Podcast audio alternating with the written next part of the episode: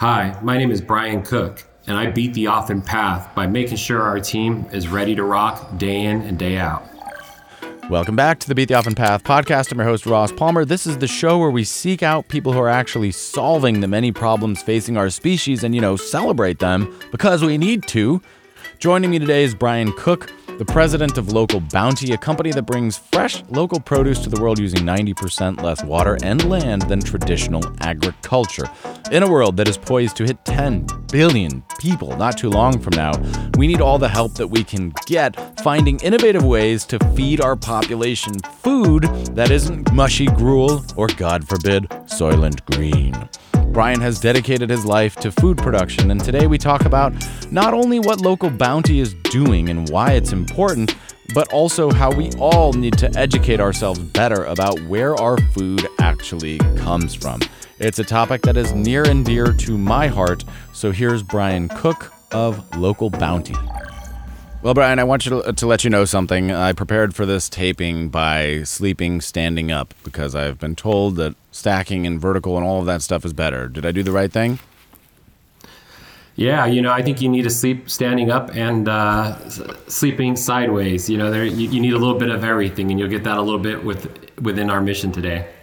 A little bit of both. Okay, good, because I noticed there's a few different images to talk about. So, briefly summarize at the outset of this what is the company, what's the mission, what do you do, and why should people care about any of it?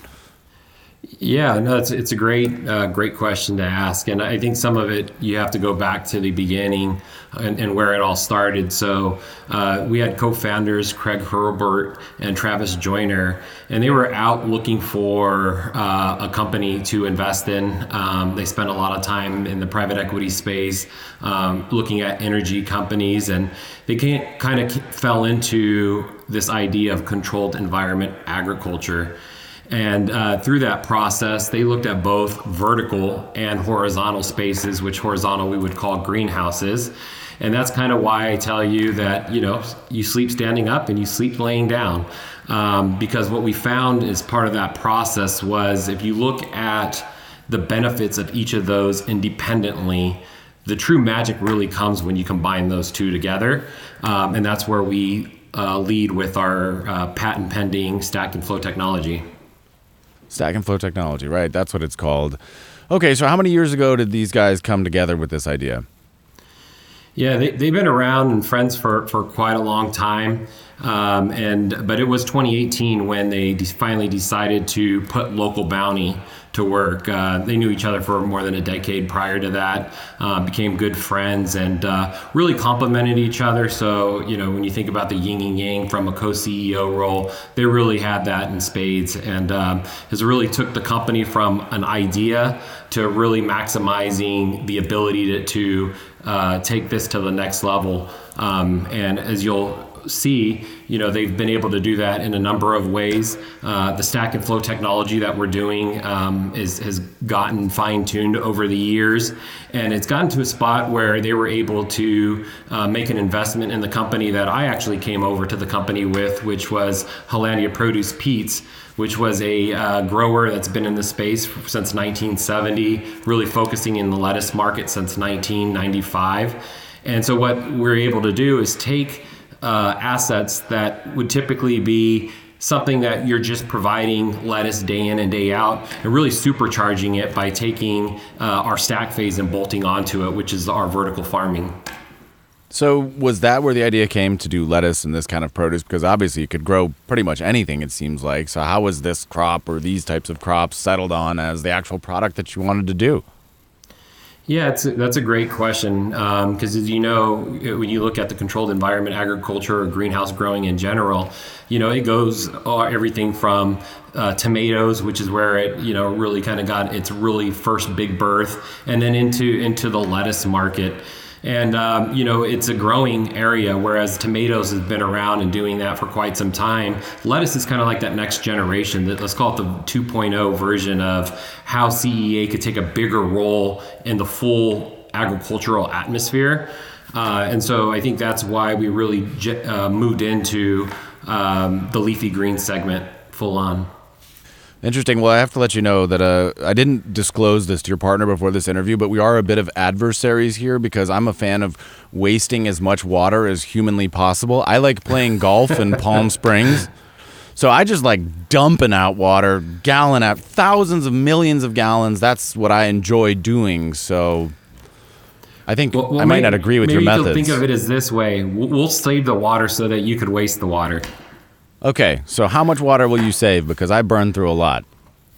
Yeah. So um, when you think about uh, greenhouse growing versus traditional farming, um, it's been known to save 90% less water and land. So not only uh, do you save on the water to uh, for, for your golf courses, but you're also going to be able to be out there and uh, building maybe another 18 uh, with the land that will save. And I'm sure they're on it right now. They're like, excellent, let's go. uh, okay. 90%. That seems like a big number. And I see these kinds of things. Obviously, I'm interested in this sort of tech. And when we talk about comparing to traditional farming, is anybody still doing it that way? Does anybody still use traditional farming in this industry? Or are those just old methods that nobody really does? Yeah, no, Ross, you're definitely seeing a transition more and more over into controlled environment ag. But you know, there are items that are are just really set for you know the traditional farming. You know, you think of things like bananas or anything on a tree. You know, it, it's going to take a while for um, you know that just economically to make sense. Um, so you, what you'll see over the course of the next decade, um, and you know, and, and on from there, is a transition from more and more crops going from outside to inside as it makes sense um, for at, at, at the end of the day the consumer right? Because you know we're doing this for a lot of different reasons but at the forefront of it is we need to get consumer fresh flavorful products at an approachable price. And that you know and we're doing everything we can in that but it's not going to happen with everything overnight. So we're really focusing on which items we can do that with. And obviously, lettuce is one of those main items, the main item.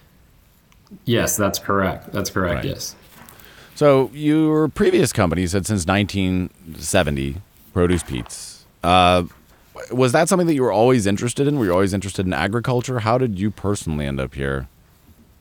Yeah, so I actually joined um, Pete's in 2016, but the family had been uh, came over from Holland, um, and Pete was actually the son of the original founder Art um, and his wife Magda Overgaag, and um, so they started off and they were traditionally st- uh, did flowers.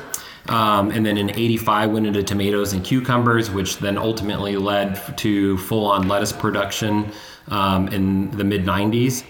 And uh, it's always been in their blood. Uh, you know, their the Magda's parents uh, were farmers, Art's parents were farmers, and so it was just kind of a you know a family tradition.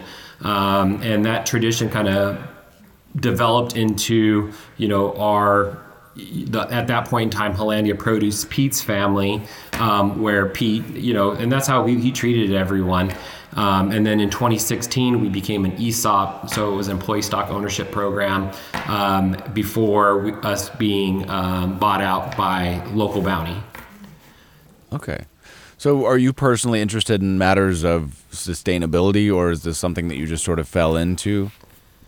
Yeah, so I- I've always been looking for, um, you know, kind of the next best thing, and and I'll give you an example of that. So in my, I've always been in produce to some degree, um, and before coming over to Hollandia Produce, I was with a company called San Miguel Produce, and we did um, dark leafy greens in the field. Um, and so, what was the trend that was back then was um, the whole kale boom. So, you may remember the kale boom of 2010. Uh, yes, the You kale know. years, the kale wars of 2010. Yes. yeah, so that's kind of really what what excited me about that move over is you saw some really excitement about being able to do something different, and it was beneficial to, to consumers. You know, you know, there's something to be said about you know providing that healthy eating experience to all. And so, towards my time there, you know, this whole new CEA thing that's just been around for quite some time was really kind of gaining traction over and beyond the tomato base that it was that it was known for. Um, and you know, as I looked at it personally, um, you know, I was like, oh wow, this has a lot of great benefits to it j- beyond just the dollars and cents, right? So if you look at it, all of the environmental uh, background, um, you know, the the social piece of it, and I, and I'll, and I'll explain in, in in those areas. So if you think about traditional farming, it's a tough job to do, and it's an aging labor force, right? So you just see the more and more you see the um, the facts that come out of that, the data that comes out of that is that you know the workforce is getting older and older, and the jobs getting harder and harder, and you know our our our um, you know our peers over there in the traditional farming they're doing everything they can you know they they really do work hard um, on the sustainability front but um, what we're being able to provide is an environment where the you know the product is more automated it's more mechanized everything's done at a you know waste level.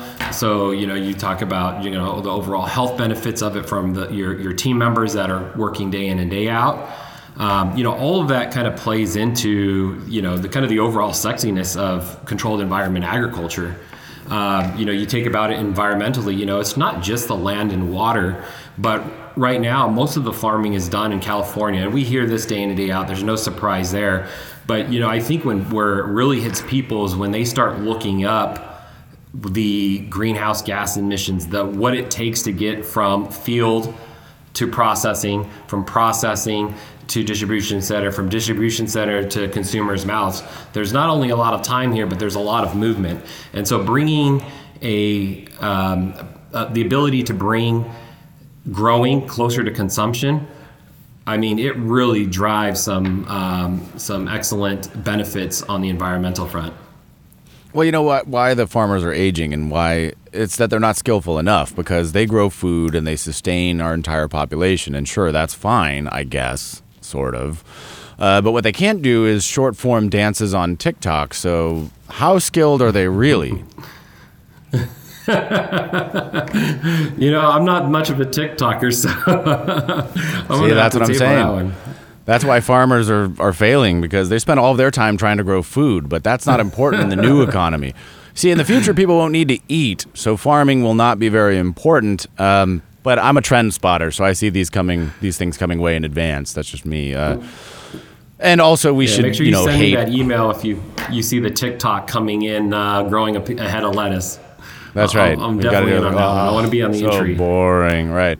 Although actually, I, I, say that, but of course, the great irony is that if you actually posted videos of the of the actual process that you do, it would probably do very well on TikTok because they love factory videos and farming. But anyway, I, I digress. Um, so do you think that automation, because of course the the standard fear from people who are in these traditional jobs is that stuff like this might take away jobs or disrupt an industry. Uh, but obviously, for efficiency and all the reasons you described, it's better. So, how do you feel about that balance? Does it matter? Is that something sh- somebody should care about? Yeah, I, I, would tell folks this two things. One is that we're always hiring, so it, it's not removing any any jobs out there. We're always hiring. I walked and right into that one.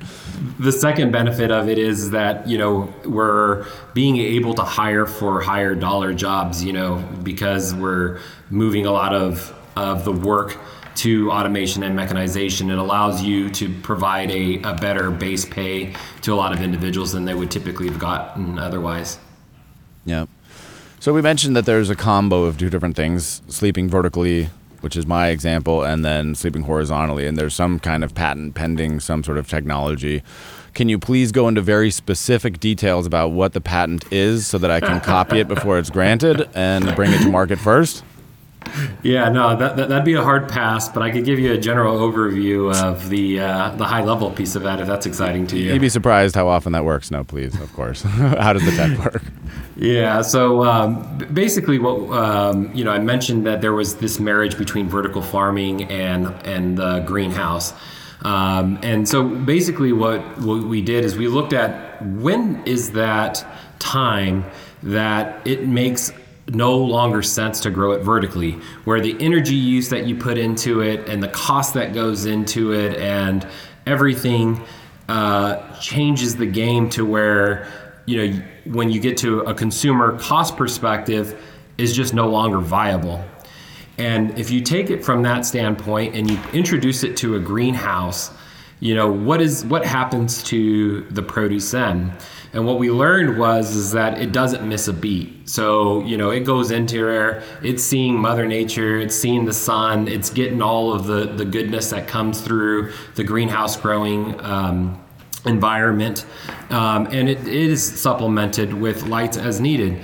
But mostly it's getting everything it wants. And what you see is a sprint to the finish line so you know it's like getting something jazzed up. You set it on the starting line and boom it gets to the finishing line. And so what it allows us to do was is to do a lot more turns in a greenhouse space you know and there, there's multiple reasons why turning is, is a good thing. One is the less time this is a very capital intensive business. So the less time it spends in the greenhouse the, the more you're being able to benefit the cost of those assets right but it also allows you to to learn a lot um, because as much as this business has grown you know, there's still uh, a lot that we are doing to fine tune the program. You know, um, we're always asking the team, hey guys, turn the dial a little bit more. How can we get a little bit better um, with each thing that we're doing day in and day out? And we really give that to the team to um, be able to run with, and uh, they do some amazing work.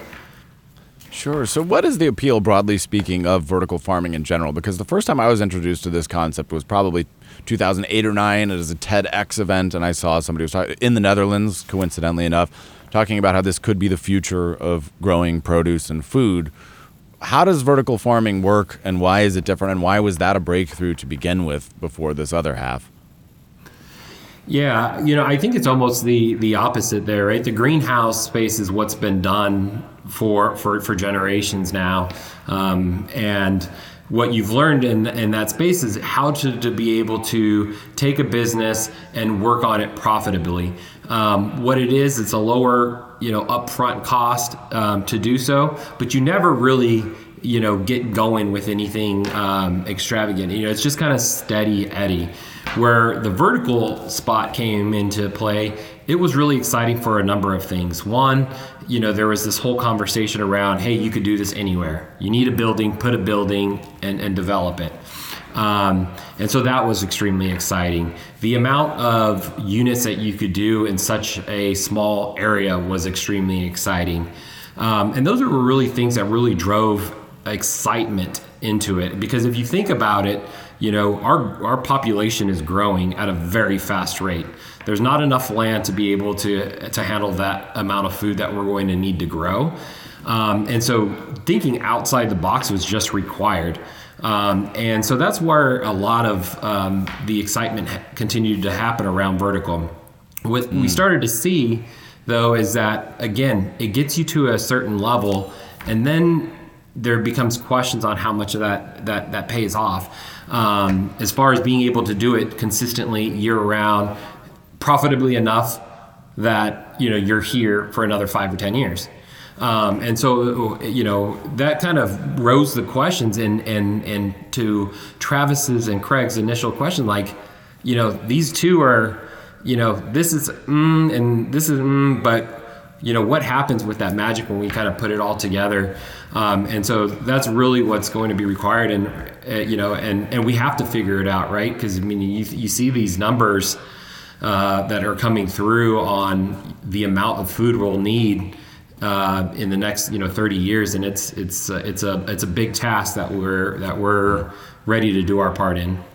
Yeah absolutely it is. Um, when you think of food and you think of cultivating food in general, I think a lot of people wouldn't see something like that as an opportunity. I think if we if we talk about a lot of farmers and what they experience, it appears that growing typical crops, let's say corn, from my limited knowledge in the subject, they get a very small amount for the food that they generate and it's it seems to be a very tough life. So what kind of business is it operating in the food sector? How does that make any sense? Is it a very difficult industry to be a part of?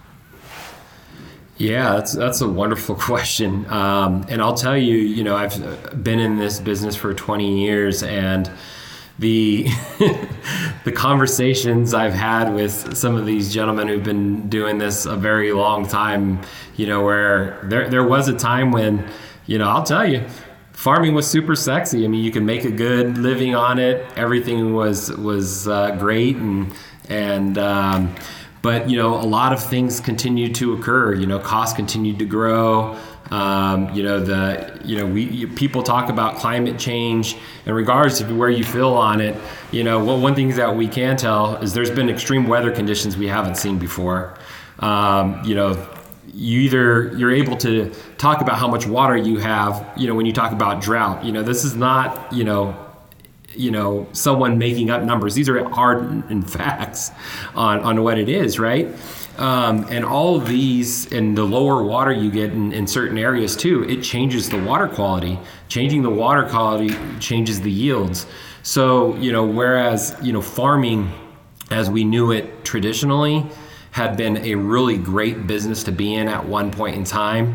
Um, there's just been a lot of factors that have made it uh, very a lot more difficult to continue on, um, and I think that's why you're seeing also this really shift towards uh, controlled environment agriculture. Mm-hmm. And then, do you think direct con- to consumer is the model that makes the most sense? Because you, well, I guess you don't do direct to consumer per se, but you go to stores and intermediaries. Like, how does it actually work? Yeah, that's correct. Yeah, we don't go to direct to consumer, uh, but we, well, you know, our goal is is getting it to consumers' hands in as fast as amount of you know time possible. So we talked about a little bit earlier about the time it takes and the mileage that would put in in the traditional farming side. You know, our goal is to get it within to the market within 24 or 48 hours, right? And so if you think about it, we're building facilities um, close to consumption, which means that we're being able to hit distribution centers that we would uh, be selling to in a very short amount of time after harvest. Um, and then they are able to get it into the stores within you know their time period, which usually equates to between 24 or 48 hours after harvest. And what that generally does is makes this a really good eating experience for the consumer. Um, and it gives it some extra shelf life. Shelf life is a term that we use a lot in the food uh, business. And it's just the, the, number of days the product has on it where you could still have a good eating experience. Um, and, you know, if you think about how uh, produce is grown, as soon as you cut it, you know, it loses its lifeline, right? To to the uh, from the roots that it's using to to keep strong. And so basically, that's literally what we have um, in our hands. Whenever you're picking a piece of fruit or cutting a, a lettuce off your, uh, you know, whether it's your garden or what we do uh, commercially, at some point that product is going to, it has a life with it. And so the, the sooner we could get it to the stores and into consumers' hands, the longer that they have to, to eat it. And because if you look at, you know, where the food waste really is generated from, the majority of it happens you know in the consumer's hands. And you know and it's not that they don't want to it's just that pro- sometimes certain products turn a lot quicker. So giving them those extra amount of days in the in the cooler um, or in their refrigerator uh, really allows them to continue to be able to eat a healthy diet and not have to worry about you know the food going bad. Yep I do have to circle back because I feel like I have to represent some of my listeners on that last point about scientists making up numbers and data because I personally believe, and we believe on this show, that all scientists make up everything. Um, I believe that there's an international conspiracy that every scientist around the world has collectively gotten together to make up all of these numbers. So I just don't trust anything that a scientist says, and I don't think anybody else should either. Where was I? Uh, oh. Just kidding. But uh, anyways, no. So inputs. You're talking about health, and when I can imagine a leafy green field, as you mentioned in the past in your previous work, let's say California, you think of sun, you think of a good environment, you think of, let's say Tuscany or these places where vegetables and leafy greens grow. Now we're talking about health here. So how do we know that we're getting the same nutrients in this kind of product versus what would happen outside in nature? Which, of course, we know only a few places on Earth can even do that. Yeah, that's it's an, another good question, Ross. And we've, um, you know, the way you know that is you do the testing to see how how that differs from it. Um, you know, it's been uh, some time since we did uh, our testing, but you know, when you're first going into it, you know, we did a lot of initial testing to confirm where we were at, and we didn't lose any um, you know, real value from a health perspective on the products that we were growing. Um, and I think a lot of that is, you know, based because we are really greenhouse oriented. So you're still getting a lot of that sun, the nutrients, you know, all basically what we're protecting it against is the extremities, right? You're, if it's too cold outside, you know, it's whatever temperature we want it to be in the greenhouse. If it's too hot outside, we're able to monitor and keep it cooled down uh, so that it's a temperature that it likes. Because, you know, I don't know if you've been in a uh, lettuce field um, in Yuma when it's uh, 100 degrees, uh, but they don't like it very much. so, you know, be, having the ability to maintain um, the, you know, the temperatures of the greenhouse is just, just, it's kind of the, you know, the cherry on top, if you will, because we're still giving it everything that it needs from a Mother Nature standpoint in a lot of ways as well. So then, what would those inputs be? What inputs are literally required to make this happen? Yeah, so I mean, there, there's a general fertilizer base that, that that's being used. Um, you know, each each plant has its own uh, makeup that it, it particularly enjoys to make it, uh, you know, the strongest plant it could be, uh, and that differs whether it's you know a head of lettuce, a, a, a, just a leaf of lettuce, an, an herb, a tomato. Um, you know, each one has its own general needs and what makes it, um, you know, uh, the strongest plant it can be. So that's really where you know our, our growers kind of dive into the details and make sure that you know they take each individual plant and are feeding it exactly what it needs to to you know be as strong as it can be on that finish line because that also contributes to food waste on the back end right if you don't have a strong plant or strong baby to start with you will not have a good quality product at the end and without that you know you have reduced days, and uh, you know, and that adds to our food waste issue. Mm-hmm. Is there a difference then between the types of fertilizers that can be used? Is this a point that being more sustainable or not? Uh, basically, is one method more wasteful than another, or worse for the environment? Are there certain types of inputs that are better, both for you and for the world? Yeah, I think what, what we're able to do is limit the amount of inputs that we're utilizing within the controlled environment space. So, you know, if you go back to my days um, prior and just get, you know, and before that, I was doing a lot of uh, fruit crops, that row crops. Uh, you know, you're always trying to protect the fruit. And so a lot of um, inputs that are being used are very preventative in nature. Um, and so, because you've got a lot going on uh, in the world of uh, the environment around you, in the controlled environment space, because you don't have to worry about those extremities, you could be far more focused on just growing uh, a good plant without having to worry about a lot of preventative sprays um, that you you would tend to do uh, in traditional farming. Um, so that is, you know, it's just a huge reduction uh, of, of material use. Can this method be termed organic, or is that a, something that just doesn't apply here? Yeah, no. Um, so it's not not organic uh, necessarily. Um, you know, organic is very specific to the the using approved organic materials within the production cycle. Um, so you know there there is a spot like in our California facilities where we're growing organic uh, butter lettuce, and so everything that we put into that product is only uh, OMRI approved uh, materials. Um, and so that's really kind of really what you're um, you're driving towards is you know if you want to it's a different type of growing from traditional farming but it's still farming nonetheless. And so for it to go between conventional and organic the, really what it comes down to is the types of inputs you put into it. And surely yeah you could definitely put organic inputs into our our way of growing uh, in greenhouses to make that organic so the designation has less to do with the way that it's actually farmed quote unquote and more just what goes into it yeah, that's exactly right. Yep, it's less about okay. how it's grown and more about the nutrient, the inputs that are put into it. Mm-hmm. Interesting. So, since you do both, is there a difference? And this is something I've always kind of wondered. Knowing that you could choose to do whatever, is there a difference in your opinion in financial consequences for choosing to be organic? Is it tougher to be an organic product mm. Versus a non-organic product? Why would anybody choose to not be an organic product? I mean, these are questions that I think a lot of people might have asked at one point.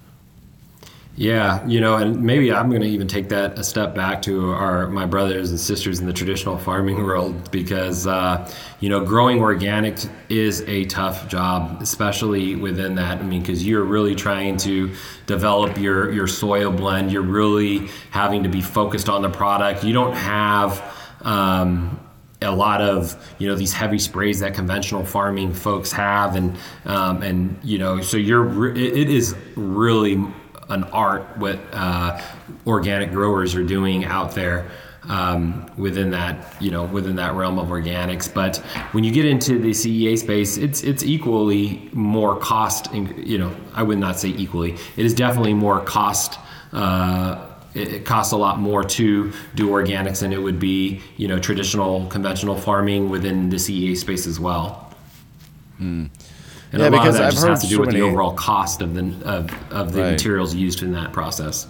And then in the end, whether that costs eight dollars for a head of lettuce for the end consumers or less. Um, but of course, you know, at this point, we've heard so much information and misinformation on these topics from so many sources. People who say there's no difference. I mean, there's a lot of people who say there's no difference in quality between an organic and a non-organic product. There's other people who say that that's absurd. There is a belief that there's a big difference in these farming practices, but then there's other people who will tell you that that's a lie, that the organic stamp doesn't really mean much, or that somebody can technically be organic without really adhering to the spirit that people think. You know, it's like, oh, if we just put this tiny little door for our chickens, we can call it organic. It just, do you think that that's true, or does the organic label actually mean something?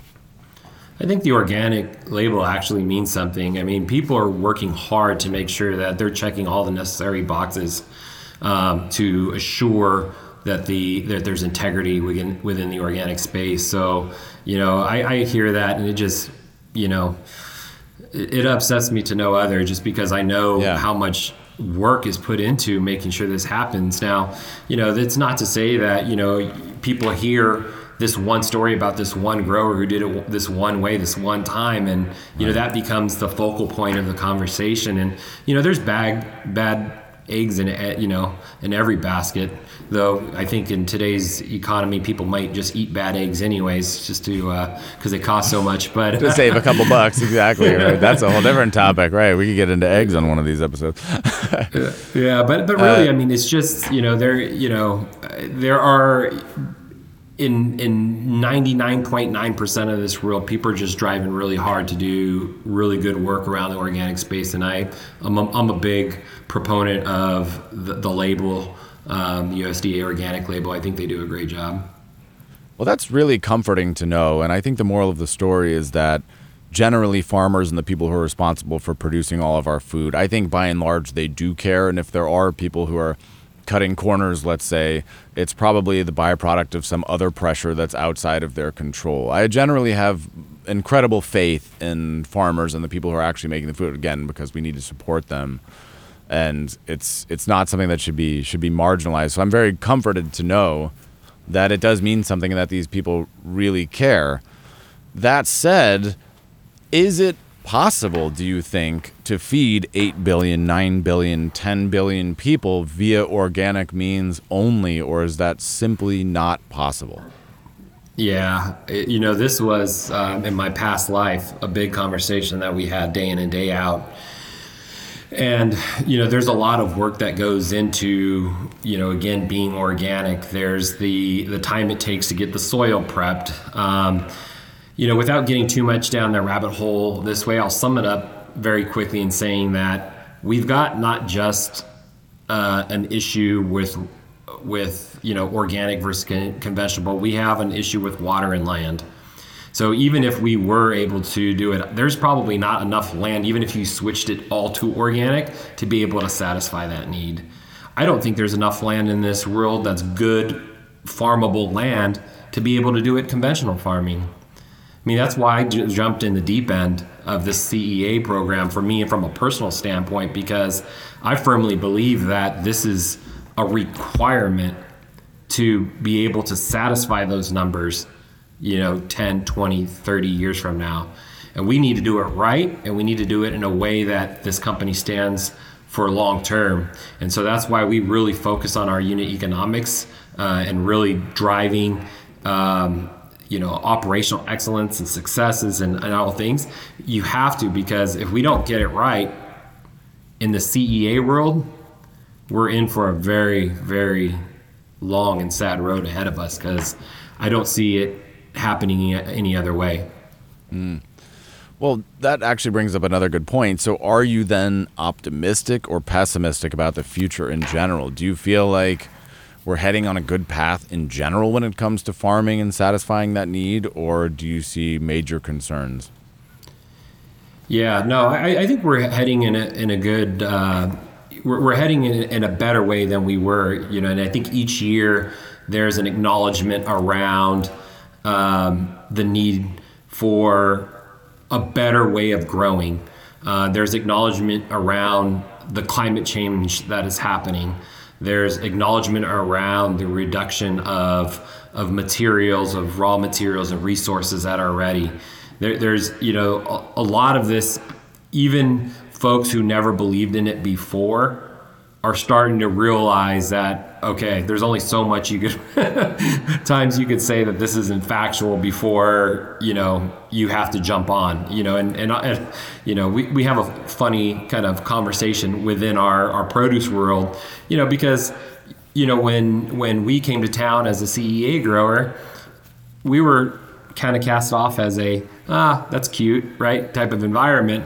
But now and more and more you're seeing long standing traditional farmers making bets within our space. And that tells you all you need to know right there, in my opinion, is that when you know, when you see those who are most affected by it putting bets in what, you know, once was thought of as a niche program, you start realizing that the the tailwinds that are happening within our space. Um, and the best part about it is that perfecting this we're being able to really make this kind of a module approach where we could take this and we could go anywhere in the world uh, and be able to provide good, healthy produce to, to folks nationwide or the worldwide. You know, that to me, that's that's exciting. I mean, there's just no, no other way of saying it. It is super exciting. It, it is exciting. And the concept of local, I think it's also become a conversation in the last five, ten years about just how far food is being transported, the transportation costs in general, which nobody ever thought of. It's like you get a banana, but by the time you factor it all in, it's it's insane for it to appear on your local shelf. So the idea of local is good. And I think another thing that I'm always very interested in is how we and I think this might be a United States thing because we have all these separate states with their separate opinion. We have this illusion of separation on these issues. And one of the things that I really love as a California resident is the way that so many other states really malign the state of California. If, if California is running out of water or California has a drought, there's almost a shame on you, screw you, California, that's not me in Michigan kind of attitude. But of course, the reality is that that water is going out of California every single day in the form of millions of pounds of food that is going to all of these other places. So it's not like we're completely disconnected from each other. And even though we have states' boundaries, we are all one when it comes to stuff like food and production and arable land and all of that. So what do you think it will take for more people to kind of realize the interconnectedness of our food ecosystem if we're going to make it the next hundred years as a species? Yeah, you know, the, the word that jumps into my mind as you asked that question was open mindedness. And so I think a lot of that has to be self driven. But what I what I see happens a lot of times and you kind of said this at the beginning is, is that there's this us versus them mentality without really looking at things holistically.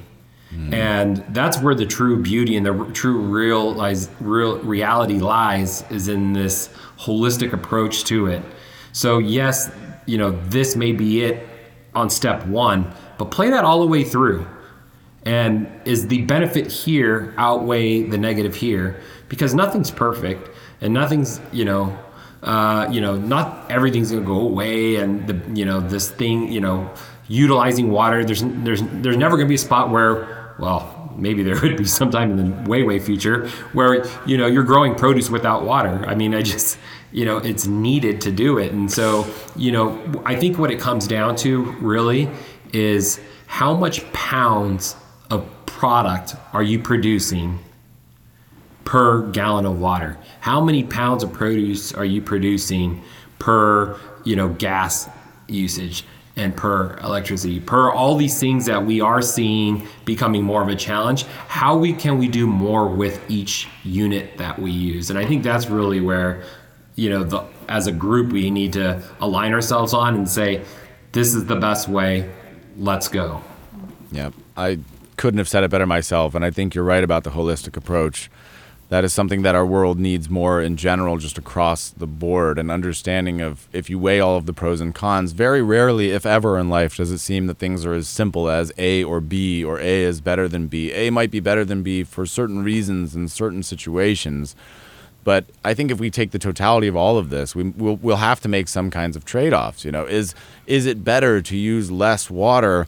but slightly worse inputs, for example? Or is it better to do it this way but use more water? And to even have the conversations that we need to be having, people have to educate themselves or be educated about what the actual consequences of each different path are, right? Otherwise, you don't really know because it'd be very easy for me to say everything should be organic all the time. And of course, that would be my personal preference. I would say I wish only every human being in the world only had organic, but then it just simply may not be possible to do that. And we have to make progress as a species, anyways.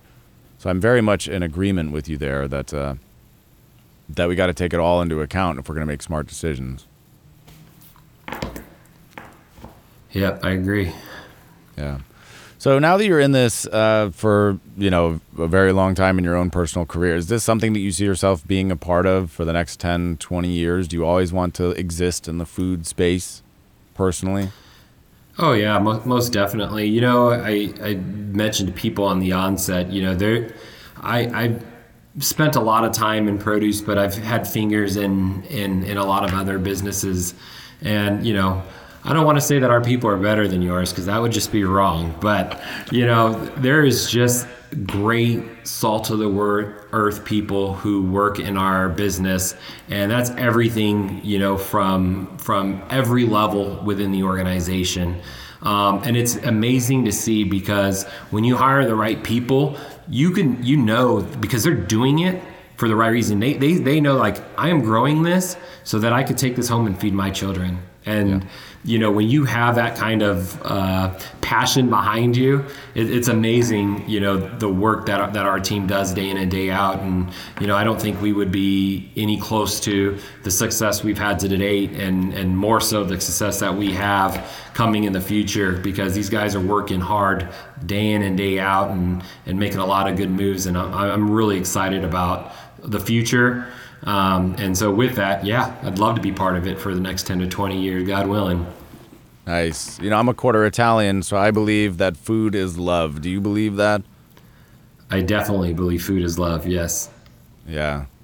Uh, all right, so for the uneducated out there, the people who never really thought twice before buying a head of lettuce or something like that in the grocery store, what is one thing that you wish everybody just knew in general about the industry, about the process? Just one thing that you feel like nobody really knows?